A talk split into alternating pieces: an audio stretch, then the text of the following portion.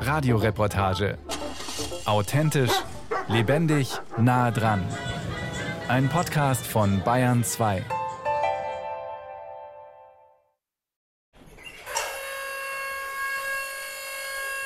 Vormittags um neun im Weiler Morgen in Rettenberg im Oberallgäu. Sebastian Uhlemeier erledigt die Stallarbeit. Der gelernte Schreiner und studierte Haustechnikingenieur ist selbstständiger Energieberater und Nebenerwerbslandwirt. Nebenerwerbslandwirt, das klingt für viele nach die Auswahl haben zwischen mindestens zwei Berufen, das Beste aus verschiedenen Arbeitswelten kombinieren können, nicht rechnen müssen und nach Hobby. Also, ich bin nicht ganz so glücklich mit dem Begriff Nebenerwerbslandwirt. Warum nicht? Dazu kommen wir später. Ich habe jetzt das Heu runtergeworfen vom Kran aus auf den Futtertisch, sodass wir jetzt nachher füttern können. Das haben wir uns eigentlich so recht praktikabel eingerichtet. Die Arbeit sollte ja natürlich auch entsprechend effizient von der Hand gehen. 20 Rinder stehen im Stall und 14 Schafe in einem Anbau mit Auslauf. Der Hof befindet sich in Einzellage auf halber Höhe in einem hügeligen Gelände mit einem Bachtobel und vielen Steilwiesen. Ende April, Anfang Mai dürfen die Tiere zurück auf die Weide. Bis dahin müssen alle Zäune wieder aufgebaut sein. Insgesamt fünf bis sechs Kilometer Weidezaun. Ein Großteil steht noch vom Herbst. Ein Teil muss wieder neu aufgebaut werden. Sebastian Uhlemeier will heute die ersten der fehlenden Pfähle setzen. Ich möchte noch einen kleinen Zaun an der Hofstelle reparieren oder wieder instand setzen. Es ist natürlich sehr trocken, also ich weiß nicht, ob wir Glück haben. Gucken wir mal, aber erst füttern. Wenn der Boden zu trocken ist, kriegt man die Pfähle schlecht rein. Trotzdem ein überschaubares Vorhaben, wenn nichts dazwischen kommt. Dass ein Kunde aus der Energieberatung anruft und irgendeine Frage stellt, dass im Stall vielleicht irgendetwas Unvorhergesehenes passieren könnte, also dass vielleicht eine kleine Reparatur ansteht, und so, mit dem man einfach nicht so richtig rechnet. Das kann natürlich passieren. Die Frau von Sebastian Uhlemeier arbeitet als Betriebswirtschaftlerin in einem Industriebetrieb. Sie nimmt gerade im Homeoffice an einer mehrtägigen Fortbildung teil. Das älteste Kind, ein Erstklässler, ist um halb sieben zur Bushaltestelle gegangen. Das zweite, eine Tochter, um acht von einer Mutter aus der Gegend, dank Fahrgemeinschaft, in den Kindergarten gefahren worden. Die jüngste ist bei der Oma, die im selben Haus wohnt. Es könnte sein, dass die eineinhalbjährige einen Vormittagsschlaf braucht und dann bringe ich sie einfach kurz mal ins Bett. Das Heu liegt jetzt zwar unten im Stall, die Rinder sehen es vor sich, es ist aber noch nicht in Reichweite der Tiere. Die sind schon richtig hungrig.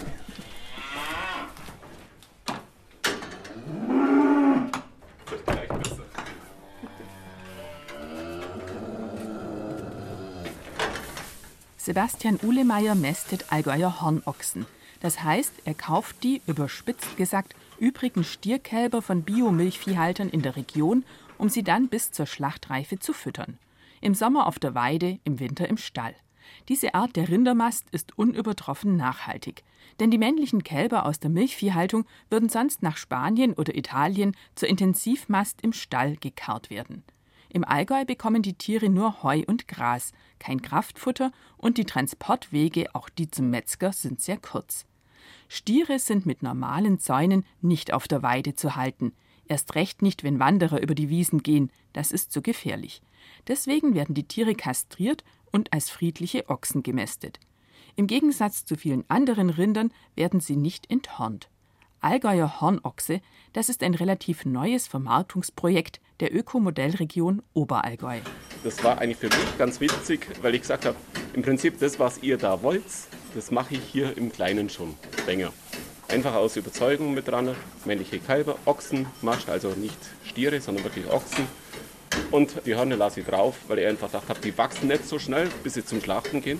Das den anschauen, die wachsen sehr wohl, die Hörner. Also auch so kleine Erfahrungen am Rande. Der Nebenerwerbslandwirt als Vorreiter. Da ist Sebastian Uhlemeier kein Einzelfall. Ja, ich habe gerade keine Zeit. Bei mir ist gerade jemand da, du. Ja, das machen wir halt morgen Nachmittag. Du brauchst es ja heute jetzt nicht. Ich bin eigentlich noch Aberseher. Ja. Konrad Specht aus Kamlach im Unterallgäu baut Rotkornweizen an und andere seltene Getreidekulturen wie Einkorn und Nackthafer. Vor zwei Jahren ist er in den Anbau von schwarzen Bohnen eingestiegen für die Tempeh-Fabrikation. Tempeh sind speziell fermentierte Hülsenfrüchte, die Zubereitungsweise stammt ursprünglich aus Indonesien. und ist inzwischen auch im Allgäu etabliert. 30 Kilometer von Kamlach entfernt, in Günzach, produziert eine Firma Biotempeh im großen Stil. Auch Tempeh aus schwarzen Bohnen. Konrad Specht hat vor drei Jahren auf der Allgäuer Festwoche das erste Stück probiert. Vor Weitem sieht es aus, als wenn es Blutwurst wäre. Jetzt kommt aber die schwarze Biobohne aus China. Ja, man denkt, ja, vielleicht geht das anders auch gehen. Zum Tempehhersteller brauchen die halt die ganze Bohne. Und die schwarze Bohne hat halt einen Vorteil, die braucht man extra Schäler, weil die schwarze Haut ist relativ dünn. Und die kann man mitkochen und kann man mit essen. Das ist auch so ein Kriterium. Und natürlich auch der Blick, das Schwarze, das ist halt was Besonderes, was anderes als sonst. Und auch natürlich einen super guten Geschmack, das muss man auch sagen. Es schmeckt nicht bitter und nichts. Also in der Verköstigung kommt immer die schwarze Bohne ganz vorne eigentlich hin. Konrad Specht hat sich in die fremde Kultur eingearbeitet und steht nach zwei Jahren schwarze Bohnenanbau trotzdem noch ziemlich am Anfang. Er hat Saatgut gefunden und es selbst vermehrt. Heuer im Mai wird er einen ganzen Hektar schwarze Bohnen aussäen können. Doch wird sich die Ernte dann als Tempeh-Rohstoff eignen? Das ist mehr als fraglich. Jetzt haben wir gerade das Problem, jetzt hat man die kocht, die kocht auf. Ja, die Hauptplatz auf und die verköchelt dann. Und dann ist es halt keine ganze feste Bohne mehr.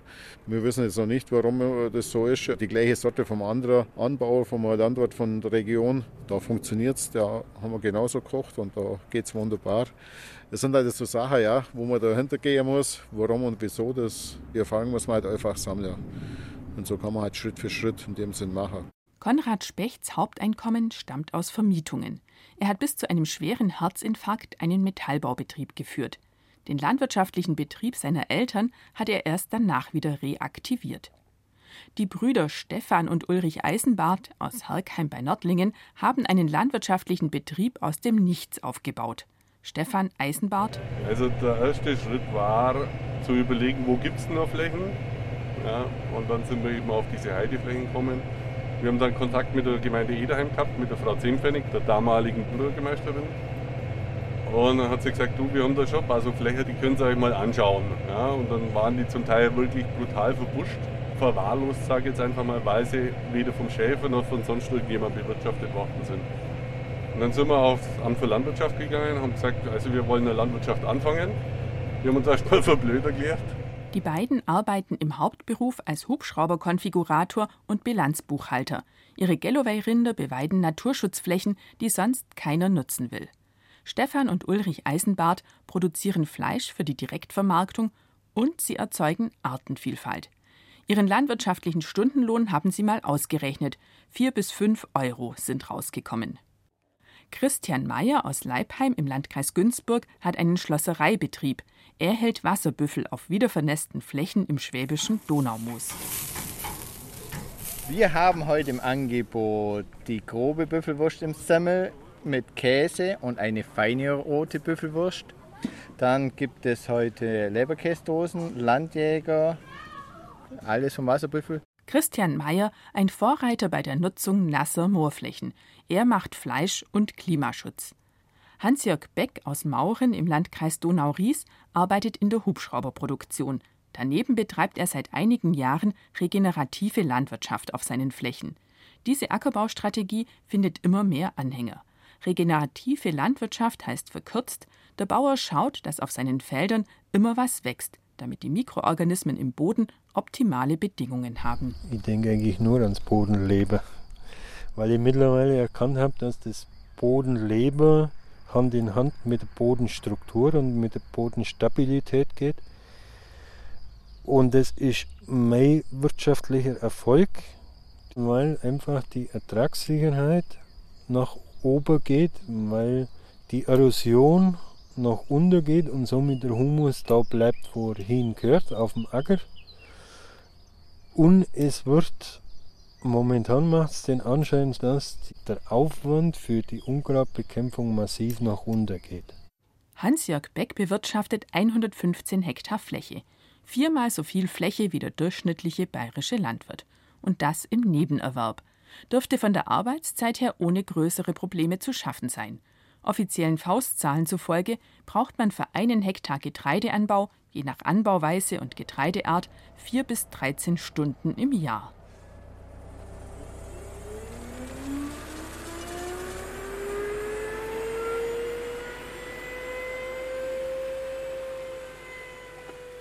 Konrad Specht, der gerade nackt Hafer sät, bestätigt es. Der Getreideanbau macht nicht viel Arbeit. In seinem Fall sogar extrem wenig. Wenn ich jetzt Hafer sehe, dann sehe ich jetzt und die nächste Arbeit ist der Mähdrescher. Da mache ich sonst gar nichts. Gell, klar, manche machen dann noch Striegler und was weiß ich alles. Ich habe mein Feldschirm vorbereitet, das sehe ich jetzt. Und das, was ich runterhole, das bin ich zufrieden. Und mich freut es auch, wenn da auch zwischen drin mal eine Mohnblume oder wenn da auch Beikraut auch mal drinnen steht. Das stört mich nicht. Ich habe da kein Problem damit. Gell. Ich sage immer, die schönste Getreidefelder, wo gar nichts drinnen steht, das ist eigentlich das größte Gift, weil die sind am meisten gespritzt. Ein großer Teil der Nebenerwerbslandwirte baut einfach Getreide an, betreibt salopp gesagt nach Feierabend und am Wochenende 0815 Ackerbau. Doch die anderen Nebenerwerbsbauern kümmern sich öfter als Haupterwerbslandwirte um gefährdete Nutztierrassen oder seltene Kulturpflanzen. Sie sind oft die Letzten, die im Dorf noch Kartoffeln anbauen und damit einen Beitrag leisten zur lokalen Lebensmittelversorgung. Sie bewirtschaften Flächen, die sich für die großen Betriebe nicht rechnen und erhalten damit die Kulturlandschaft oder Naturschutzflächen. Das zeigt, Nebenerwerbslandwirte sind nachhaltig und zukunftsfähig, sagt Wolfgang Wörz aus Nesselwang im Ostallgäu. Er ist der Vorsitzende des Verbandes der Nebenerwerbslandwirte in Bayern. Da gehen doch viele in die Nische, ob das jetzt Hühner sind, Schaf, Ziegen oder Hornochsen. Das sind jetzt so spezielle Sachen, wo immer mehr Leute vor Ort draufkommen, Mensch, das probiere ich mal. Und wenn es dem Nebenerwerbslandwirt gelingt, mit den Leuten ins Gespräch zu kommen und im Gespräch zu bleiben, dann sehe ich eine gute Vermarktungschance für ihn, sodass es auch rentiert.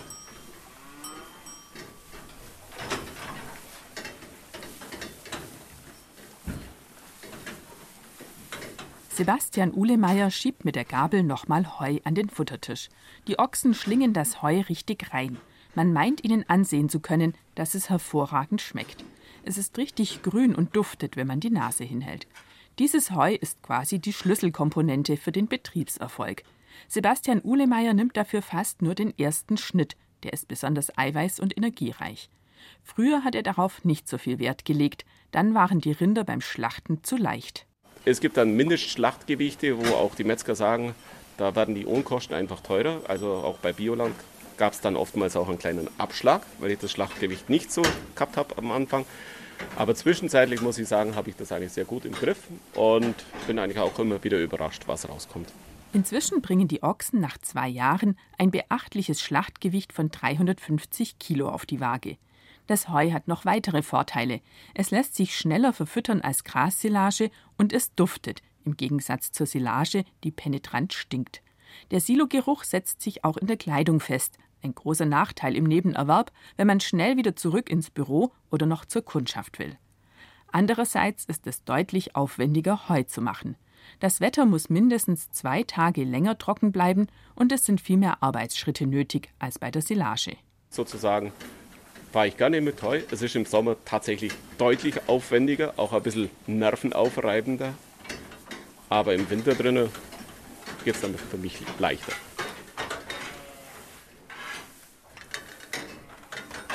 Wie fängt man einen Nebenerwerbsbetrieb an, wenn man vorher einen Haupterwerbsbetrieb gehabt hat? Die Eltern von Sebastian Uhlemeier haben Milchvieh gehalten. Er hat schon als Junge und auch später immer mitgeholfen. 2007 dann den Betrieb mit 28 Hektar Wiesen und zusätzlichen Waldflächen übernommen. Doch es hat sich bald gezeigt, Milchvieh im Nebenerwerb funktioniert für ihn nicht. Damals bin ich dann auch noch als Ingenieur in ein Fachplanungsbüro gegangen zum Arbeiten. 80 Prozent, also immer so die Vier-Tage-Woche. Und 2007 habe ich dann so einen Höhersturz gehabt. Ich habe gedacht, ich kann eigentlich alles erreichen. Und dann kam sozusagen die erste Änderung. Etwas musste geändert werden und das war in dem Fall wirklich die Aufgabe der Milchwirtschaft. Ein Betrieb nur mit Wiesen, die Hälfte davon so steil, dass sie nicht befahrbar sind, hat nicht sehr viele Möglichkeiten. Die Hornochsen haben sich bewährt. Darüber hinaus bewirtschaftet Sebastian Uhlemeier zwei ökologisch besonders wertvolle Wiesen nach den Auflagen der Naturschutzbehörde. Dafür bekommt er auch Geld. Er mäht sie erst nach dem 1. Juli und düngt sie überhaupt nicht. Der Aufwuchs ist sehr artenreich, aber auch sehr rohfaserreich. Kein Futter für seine Tiere, den nimmt er zum Einstreuen. Unterm Strich soll die Nebenerwerbslandwirtschaft ein Grundeinkommen und wirtschaftliche Absicherung liefern. Gerade jetzt, wo sich Sebastian Uhlemeier frisch selbstständig gemacht hat als Energieberater. Also ich habe mich ein bisschen spezialisiert für Unternehmen und bin auch zusätzlich zugelassen für Landwirte, also auch landwirtschaftliche Unternehmen. Unterscheidet sich schon deutlich von ein bisschen der privaten Beratung, also weil man ja hier im privaten Bereich eher die Gebäudehülle auf dem Schirm hat. Und bei der Unternehmen drin gibt es dann auch viele Prozesse und Anlagentechniken mit am Laufen, die Energie verwenden und umsetzen. Und dort kann man eigentlich oftmals Maßnahmen umsetzen, die sich viel schneller realisieren lassen und eine andere Wirtschaftlichkeit dahinter steht. In dem Planungsbüro, in dem er davor gearbeitet hat, hatte er den Eindruck, er kommt beruflich nicht mehr weiter vielleicht auch eine Folge der Einkommenskombination. Immerhin hatte er wegen der Landwirtschaft im Büro nur eine Teilzeitstelle mit 80 Prozent. Jetzt befindet sich sein Büro im Wohnhaus in nächster Nähe zum Stall und den Wiesen. Da sitzt man in der Arbeit drinnen am Schreibtisch, schaut raus, schönes Wetter und denkt sich, jetzt würde ich gerne in der Landwirtschaft was arbeiten. Genauso kann es mal sein, dass man an der Landwirtschaft was arbeitet und denkt, ach, ich sollte ja noch für die Firma irgendwas fertig machen. Da steht Abgabedruck dahinter oder die, die Leute warten auf irgendein Berechnungsergebnis. Und dann hat man so ein bisschen eine Zerrissenheit. Das sind schon auch ein bisschen Nachteile, die man da mit in Kauf nimmt. Andererseits ist es etwa kein Nachteil, wenn man drinnen am Schreibtisch sitzt, rausschaut in die Sonne und sich denkt, jetzt würde ich gern in der Landwirtschaft was arbeiten doch ich habe ja nicht mal eine. Der Anteil der Nebenerwerbslandwirte an den landwirtschaftlichen Betrieben nimmt zu. Rund zwei von drei Betrieben in Bayern sind inzwischen Nebenerwerbsbetriebe. In der amtlichen Statistik zählt als Haupterwerbsbetrieb, wenn mehr als die Hälfte des Gesamteinkommens aus der Landwirtschaft stammt und mindestens eine Dreiviertel Arbeitskraft vorhanden ist. Ich habe so ein bisschen den Eindruck, es gilt eigentlich nur das Ziel, einen Haupterwerbsbetrieb zu haben als Landwirte. Und die Nebenerwerbsbetriebe werden so ein bisschen abgestempelt, so wie ein Hobbybetrieb. Deswegen findet Sebastian Uhlemeier, wie einige andere Nebenerwerbslandwirte auch, das Wort Nebenerwerbslandwirt abwertend. Er würde lieber von Einkommenskombinierern sprechen. Und dann auf der anderen Seite sieht man in der Politik ja auch, dass man möglichst eine kleinstrukturierte Landwirtschaft haben möchte. Man möchte Tiere auf der Weide sehen. Doch die gängigen Flächenprämien fördern nicht die kleinen, sondern vor allem die ganz großen Betriebe. Die Politik sollte grundsätzlich in den Vorschriften die kleinen Betriebe besser berücksichtigen. Insbesondere wenn man davon ausgehen kann, dass sie in ihrer Größenordnung oder mit der vorhandenen Tierdichte weder die Umwelt noch andere Güter schädigen, sagt Alfred Enderle. Der schwäbische Bezirkspräsident des Bayerischen Bauernverbandes ist auch für die Nebenerwerbsbetriebe zuständig man sollte halt bei jeder Vorgabe auch berücksichtigen, ob man nicht oft mit Kanonen auf Spatzen schießt. Also gerade wenn es um Aufzeichnungspflichten geht oder ein ganz klassisches Thema Gülleausbringung, Technikvorgaben. Ich meine, ich kann einen Mini-Betrieb schlecht zwingen, dass er für zigtausend Euro in Technik investiert, um dann minimale Beiträge zur Luftreinhaltung zu leisten. Das ist dann das Aus für diese Betriebe. Ein schwieriger Spagat. Im Hinblick auf das Baurecht im Außenbereich ist eine Einschränkung für bayerische Nebenerwerbsbetriebe im Sommer gefallen. Auch Nebenerwerbsbauern mit einem Haus im Außenbereich dürfen künftig ein zweites Haus daneben bauen, für die Altenteiler, also die Austragsbauern. Das war bisher nur den Haupterwerbsbetrieben erlaubt. Wolfgang Wörz vom Bayerischen Verband der Landwirte im Nebenerwerb. Bisher galt nämlich immer, je kleiner der Betrieb, umso schwieriger die Genehmigung durch die Fachbehörde. Im Hinblick auf Maschinenhallen und andere Betriebsgebäude gelten für Nebenerwerbslandwirte schon seit langem die gleichen Vorschriften wie für Haupterwerbsbetriebe. Wenn sie nachweisen können, dass der Betrieb einen spürbaren wirtschaftlichen Nutzen für den Inhaber bringt, dass er nachhaltig und ernsthaft geführt wird. Allerdings, wenn viele kleine Landwirte Maschinenhallen auf ihre Felder bauen, die später dann als Wohnmobilgaragen genutzt werden, leidet das Landschaftsbild und der Flächenschutz mehr, als wenn das nur wenige Großbetriebe dürfen.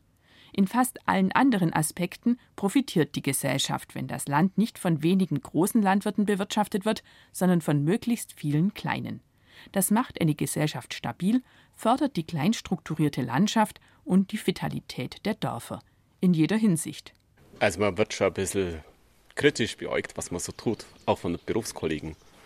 Und klar, wenn es eine Region ist, wo die Flächen knapp sind für Betriebe und anderer Betrieb möchte wachsen und kriegt sie nicht, weil der eine das im Nebenerwerb fortführt in irgendeiner Form, klar, dann wird das Argument kommen und sagen, er hindert mich ja auch ein Stück weit am Wachstum, meinen Betrieb weiter zu generieren und zu entwickeln. Die Nebenerwerbslandwirte blockieren die Wachstumsbetriebe, weil sie die Flächen bewirtschaften, die die Haupterwerbsbetriebe dringend brauchen würden. Dieser Vorwurf ist immer mal wieder zu hören. Immer noch. Alfred Enderle vom Bauernverband. Also für uns sind es genauso gleichberechtigte Betriebe. Dass es natürlich immer unter den Bauern in den Dörfern oder in der Region Diskussion gibt, weil die Flächen immer knapper werden und dass da mancher denkt, der investiert und einen großen Stall zum Beispiel baut. Es würde mir gut tun, wenn ich manche Fläche noch dazu bekomme. Das ist menschlich verständlich. Aber gerade diesen Betrieben versuche ich auch immer wieder zu sagen, es hat niemand einen Vorteil davon, wenn er der Letzte im Dorf ist. Der einsame letzte Bauer im Dorf, das möchte ich nicht sein. Schauen wir mal, wie weit wir kommen. Jetzt noch schnell den Zaun ausbessern. Direkt am Hof an einer Steilwiese, die hangaufwärts verläuft, liegen ein paar Meter Maschengitterzaun samt den Pfählen eingerollt am Boden. Hier sollen in ein paar Wochen wieder die Schafe weiden. Sie sind mehr Hobby als Einkommensquelle. Sebastian Uhlemeier stochert mit einem Eisenstab am Rand der Weide, um die alten Löcher wiederzufinden. Und man schaut ein bisschen so einfach im Verlauf müsste das irgendwie stimmig sein. Soll ja hinterher auch ein Bild geben. Er setzt Fichtenpfähle in die gefundenen Löcher und haut sie mit einem Gummihammer tief rein.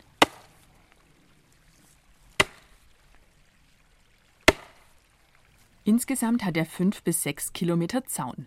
Ein großer Teil davon ist aber ein Elektrozaun mit Metallpfählen, die leicht in den Boden gehen. Der ist ja auch noch verlegt. Geht ja noch weiter. Kommt, den machen wir dran. Es sind ja nur zwei. Auf der gegenüberliegenden Seite der Straße liegt noch ein Zaunteil am Boden. Die Pfähle sind schnell reingehauen. Sebastian Uhlemeier scheint sein Pensum zu schaffen ohne Unterbrechungen. Die kleine Tochter bei der Oma hält durch. Die hat sich nicht gemeldet, ne? Kein Kunde hat sich gemeldet. Aber man kann es mal kontrollieren. Ist auch nicht so, dass man ja überall Empfang hat. Mir war jetzt nichts Dringendes dabei. Freude an der Landwirtschaft, der Erhalt des Betriebes und die Freiheit, eigenverantwortlich zu arbeiten, sind die Hauptmotive der Nebenerwerbslandwirte. Das ist das Ergebnis einer Umfrage der Universität Hohenheim unter baden-württembergischen Nebenerwerbslandwirten. Die wirtschaftliche Sicherheit und der Zuverdienst sind als Motive eher zweitrangig. Die befragten Nebenerwerbslandwirte waren umso zufriedener mit ihrer Einkommenskombination, je besser der Hauptberuf mit der Landwirtschaft vereinbar war. Das kann mal anstrengender sein. Also darf ich gerade so eine Baubegleitung mit durchführen für einen Neubau. Und da kann es dann durchaus mal Rückfragen geben, die man doch recht zeitnah beantworten müsste, weil dann der Unternehmer einfach fragt, was muss ich bestellen oder wie muss ich das ausführen. Nebenerwerbslandwirtschaft ist in jedem Fall mehr als ein Privatvergnügen. Und sie ist auch kein Auslaufmodell. Nebenerwerbsbetriebe sind sehr vielgestaltig. Sie bewirtschaften Flächen, die sonst niemand will, halten bedrohte Nutztierrassen und probieren neue Kulturen oder nachhaltige Verfahren aus. Von daher sind sie so wichtig wie die Haupterwerbsbetriebe, gerade im Hinblick auf die Herausforderungen der Zukunft. Die Politik honoriert das bislang zu wenig. Die Nebenerwerbsbetriebe haben zum Glück einen langen Atem. Schaut doch gut aus, oder? Von Anfang gar nicht schlecht.